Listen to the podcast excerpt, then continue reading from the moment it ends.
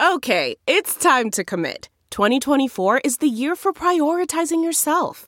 Begin your new smile journey with Byte, and you could start seeing results in just two to three weeks. Just order your at home impression kit today for only $14.95 at Byte.com. Byte Clear aligners are doctor directed and delivered to your door. Treatment costs thousands less than braces. Plus, they offer financing options, accept eligible insurance, and you can pay with your HSA FSA. Get 80% off your impression kit when you use code WONDERY at Byte.com. That's B-Y-T-E dot com. Start your confidence journey today with Byte. Welcome to Money for the Rest of Us, a personal finance show on money, how it works, how to invest it, and how to live without worrying about it. I'm your host, David Stein, and today is episode 35. It's titled Investment Performance What You Need to Know. I'm going to start focusing today on the significant drop in oil prices. Oil, as you know, has fallen over 40% since July. And question what triggered that decline? I don't know. And does anyone really know? No. The most recent data from the U.S. Energy Information Administration shows that global oil production increased 1.4% for the year ending August 2014. That's the most recent data available. The EIA is really the premier data statistical organization that researches oil production and supply throughout the globe. So they, they're, they're really much the premier source. But their historical data only goes through August in terms of production. So up 1.4% globally. In North America, oil production is up 7.5% year over year, just because of all the expansion that is occurring in North Dakota and Texas that has really revolutionized oil in terms of, of it's been a renaissance in, in oil production in the U.S. due to the fracking, the horizontal drilling, etc. So if oil in North America is up 7.5%, that means oil production across the globe across the world is actually down slightly. And and I I'll link to the report in the show notes. You can calculate it yourself. I calculated it, and, and it shows a slight decline outside of North America. So, is a 1.4% increase in oil sufficient to trigger a 40% decline in price? I wouldn't think so. So, what about oil demand? Well, the most recent data from the EIA only goes through July when prices started falling. So it's hard to say demand is, the cause. But if we were going to tell a plausible story, if somebody just said, why is oil falling or the oil price falling? Plausible story would be because demand is falling. How will we determine that? Well, we're going to use basic economics. If supply is roughly the same and the price is falling, then it must be a significant drop off in demand. Is that really true? Perhaps, but we, we don't know. I mean, is, is demand, if you look at the PMI data, the Purchaser Manager Indices data, it does not indicate necessarily that there is a significant drop off in demand. So, so what is it? Well, how are oil prices set? Well, they're set in by participants in the oil futures market. And so you have institutions, you have individuals, you have thousands uh, of, of, of these individuals and institutions that trade oil futures. They, they trade what they think prices for futures are going to, or for oil is going to be a month from now, several months from now. There's the spot price, which is today's price. Some of these participants are there to hedge the oil exposure. Others are speculators. I have bought oil futures in the past and I would not recommend doing it. I don't, well, I can't say I'll never do it again, but my thesis at the time for buying oil futures was it was trading at $100 a barrel and I thought it was going to go down. And what was my justification because I thought it was going to go down? I didn't have one. I guessed. It was an edu- I don't even say it was an educated guess. So how are these all these participants in the futures market deciding where they think oil is going to be? Especially if the historical data, demand data is only from July Maybe there's a few other in, in anecdotal reports, but generally speaking, there's always a lag with data. And so if you're participating in the futures market, you just you're making educated guess guesses. So what is the right price for oil? Well, there isn't really a right price for oil. It's a function of all these participants in in the futures market who in reality don't have a clue what's going to happen. Whether the I've seen reports that next year the economy is going to continue to rebound, we're going to have global growth. We know that the supply of oil outside of North America uh, appears to have peaked, and, and at least that's when you look at the production data.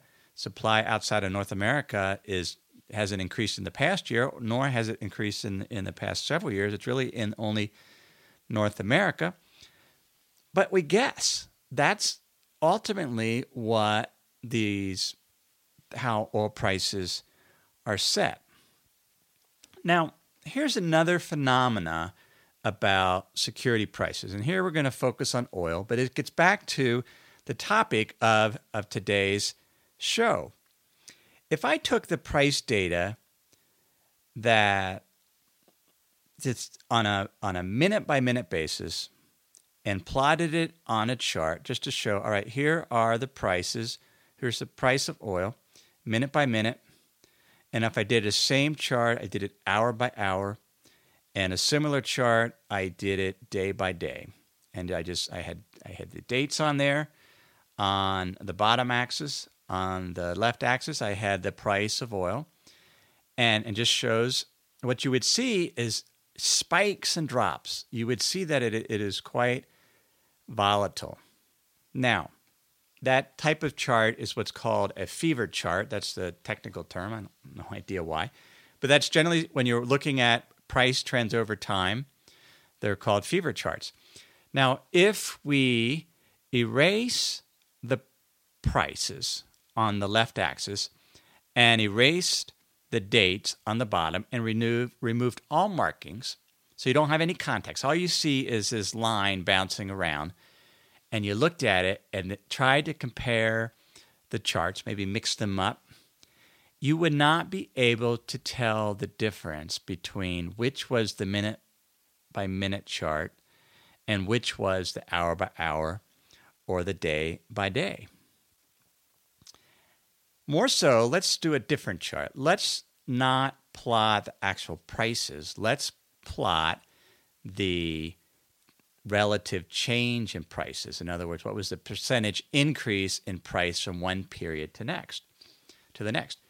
If you did that, the, what the chart would show is that periods of high volatility tend to clump together. You know, periods such as now, where you have oil prices dropping and, and the day to day volatility and hour to hour has been very, very high.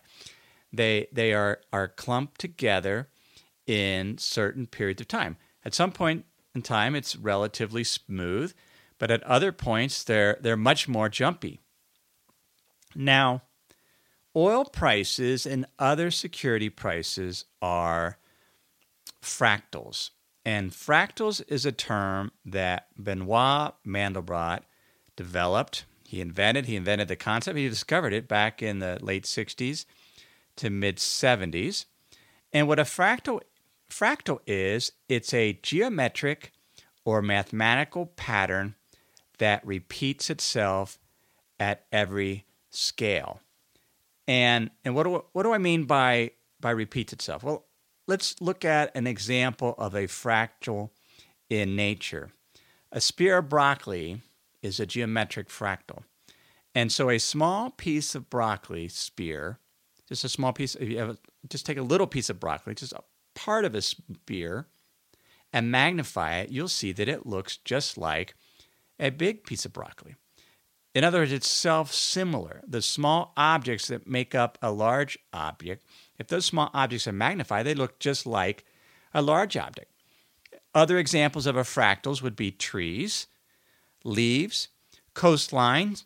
The famous study on fractals that I, I think Benoit Mandelbrot did was the British coastline. And if you took a mile of coastline, an aerial photo of Britain, and compared it to a thousand miles, well, let's say 500 miles, you would see it would be very, very difficult to. There wouldn't be exact replicas, but they would be very, very close. Statistically, the proportion of bays and inlets to headlands would be about the same, irrespective of the length of the, ter- of the terrain. So that's what a, a fractal is. So a fractal is a self similar pattern that it, if you it, the, irrespective of the scale if you magnify it it looks the same that's the way security prices are the minute by minute chart looks very similar to the hour by hour chart and the day by day chart. And, and that's just the nature of security prices. Now, maybe that's just interesting. Why does that matter in terms of what you need to know about investment returns and investment performance? It just seems like a novelty, except for the fact that f- fractals follow what is known as a power law. And what a power law is, and, and I am not a mathematician. And, and so, and conveying math on a personal finance show audio is very, very difficult to do. So we're not, we're not going to do math formulas here. One, because I wouldn't be able to explain them very, very well. But we need to understand the concepts of what a power law is because fractals follow a power law. And a power law is something follows a power law if the least frequently occurring elements have the greatest impact, and the most frequently occurring elements have the least impact. An example of a power law is the Pareto principle, which you might have heard of as the 80 20 rule, which states that roughly 80% of the effects comes from 20% of, of the causes. And, and that's and there's power laws throughout the world.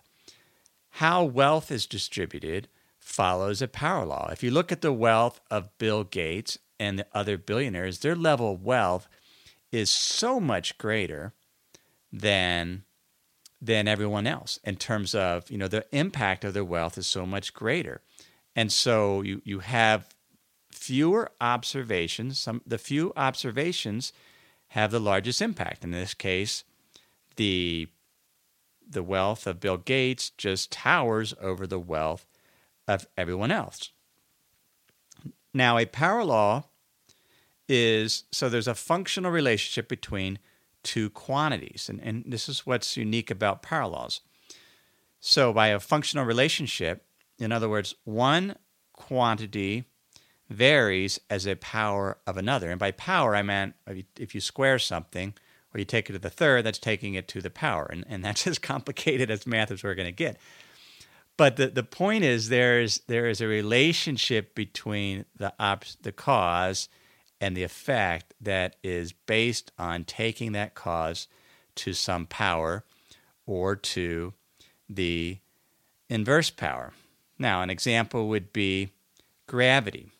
Gravity weakens by the inverse power of 2 with the distance it goes. So if a spaceship doubles its distance from the Earth, the gravitational pull falls to a fourth of its original value.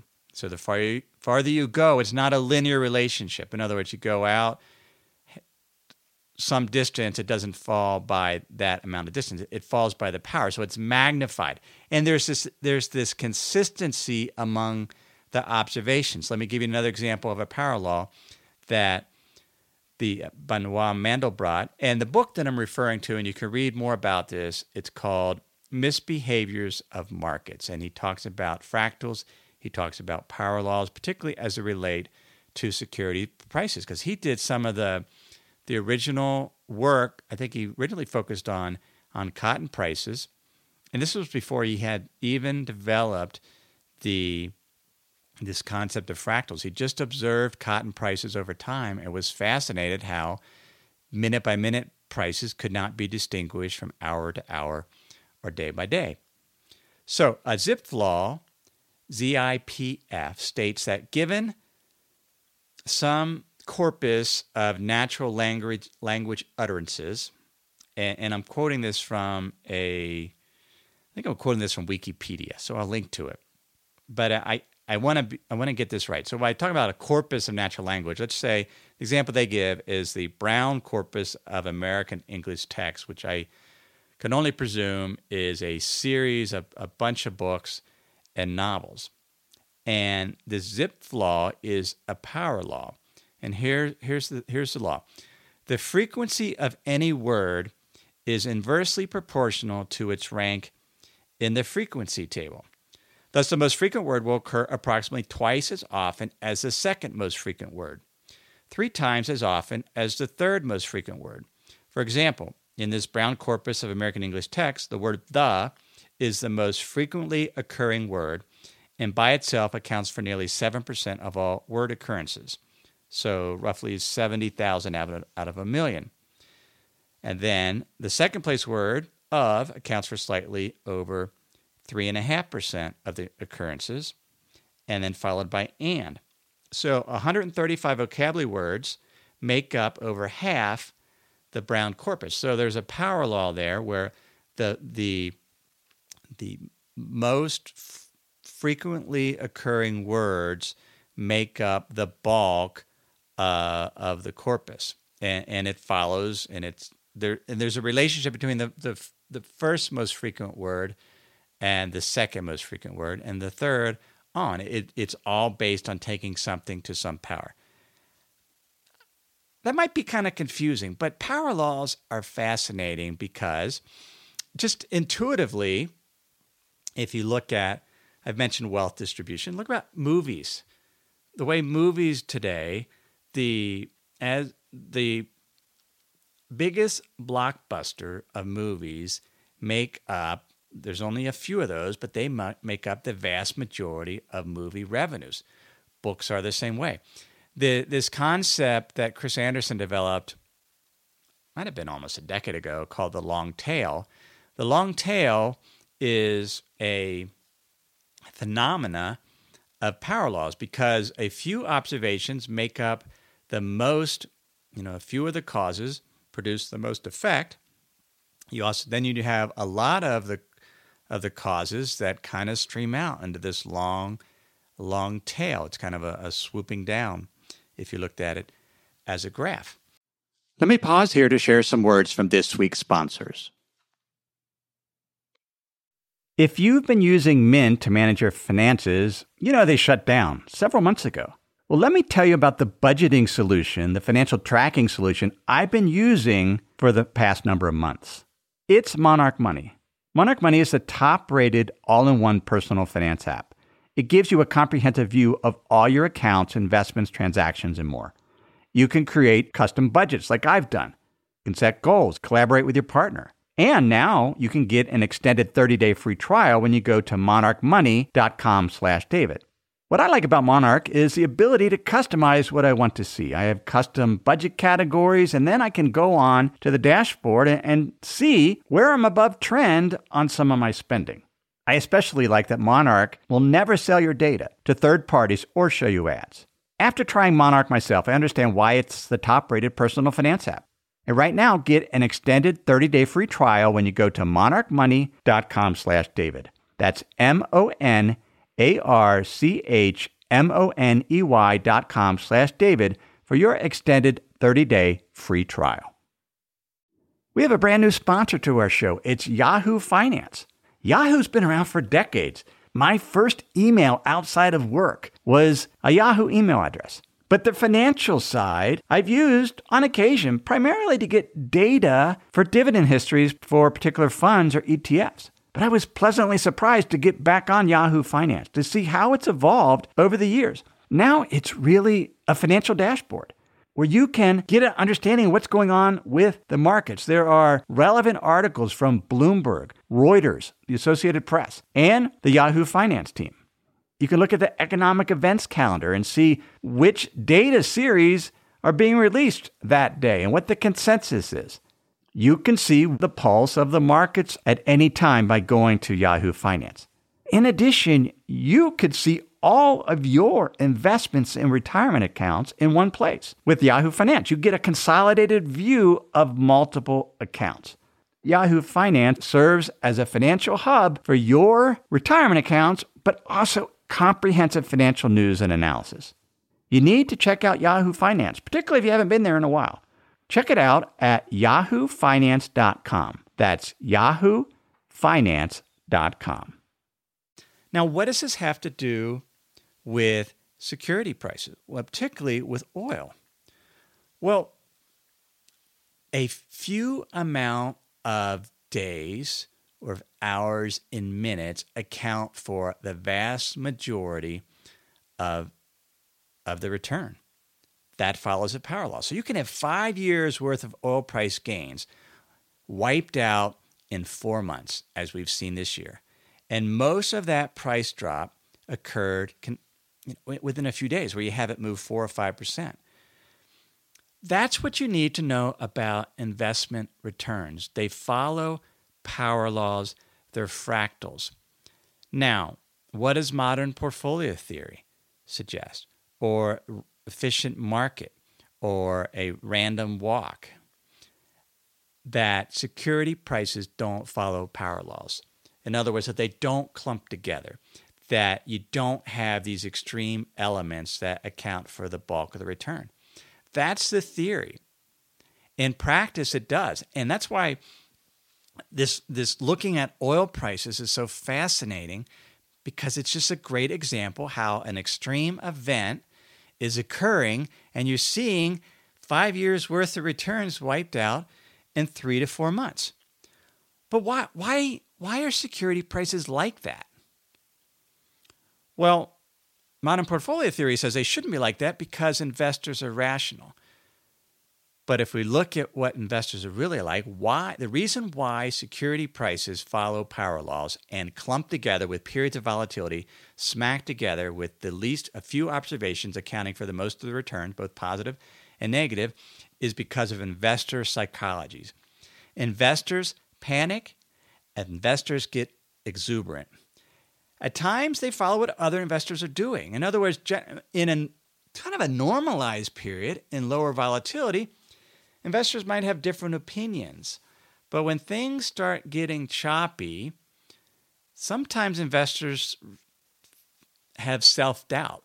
Maybe I really don't know what's going on, but maybe this expert does or this person does. And so they start stop following their own beliefs and they start to follow the crowd. And that can cause what's known as an information cascade. Essentially, herd behavior when, when you just have people stop following what they think, looking at others to see what they're doing. Those people are doing the same thing, and suddenly you have this herd behavior that can take prices down sharply and then reverse again. And that's just the psychology of how markets work. You have this crowd behavior, and it shows up mathematically in investment returns as power laws, as fractals, and that's the math behind it. The longer I invest and the more years I do it, and I, I'm approaching 20 years, I realize that investor psychology is the main driver of investment returns and it shows up in momentum when you have long term momentum in one direction or another. That's investor psychology. And there's ways to make money following momentum strategies. Value, something under value, is also investor psychology, where investors believe bad things will go on indefinitely.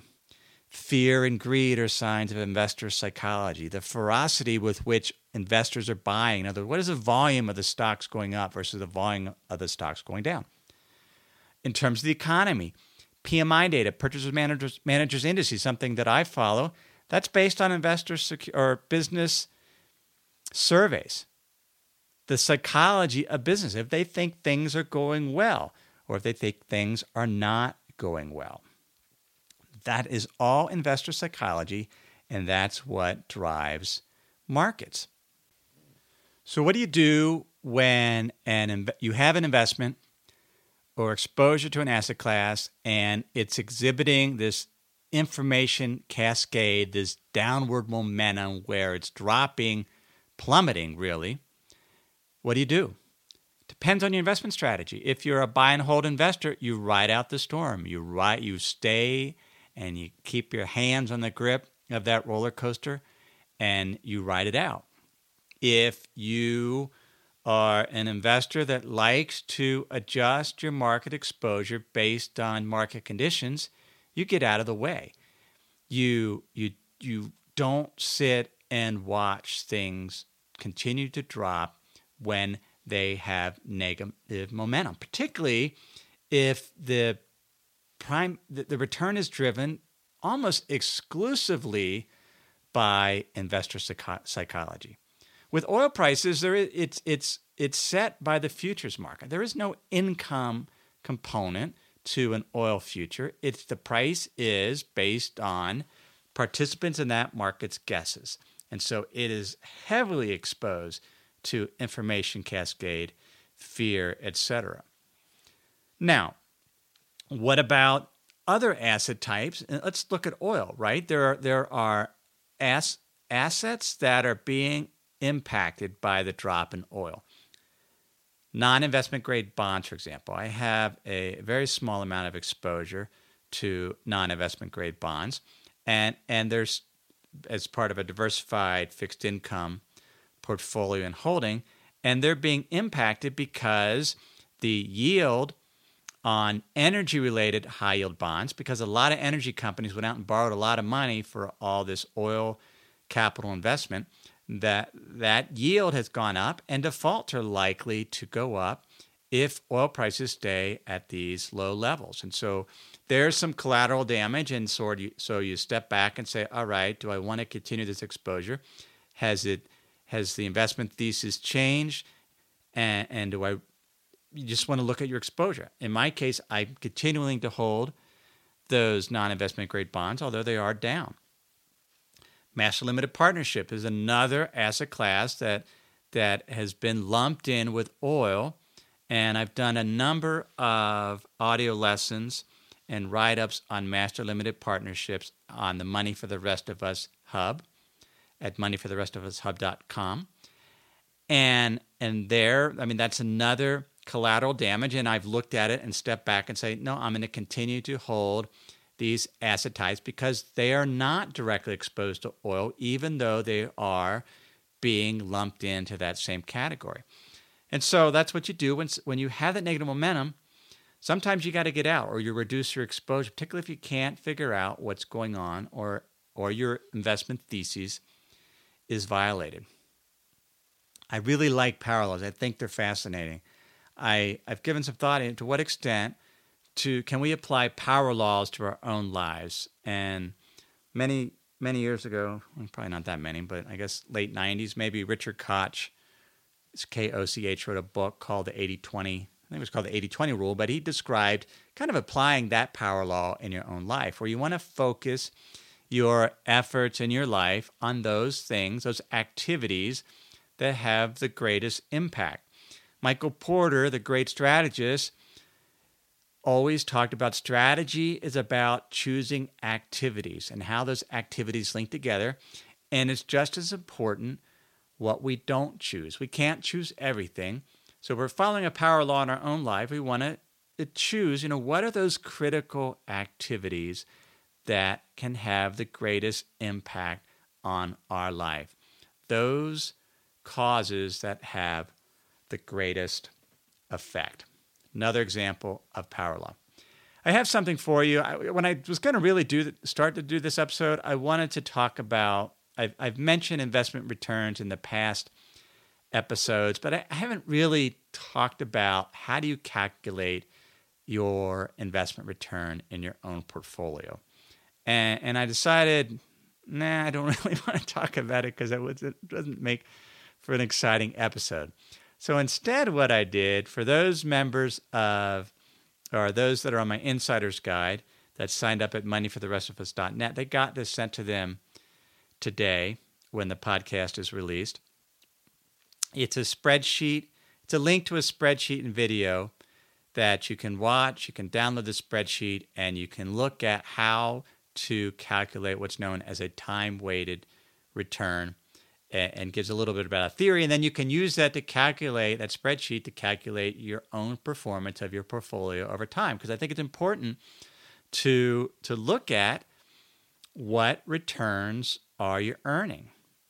The, that whole Mind the Gap spreadsheet that I discussed a couple weeks ago is based on knowing what the investment return is. And so here's a way to calculate a time weighted investment return and watch a video about it.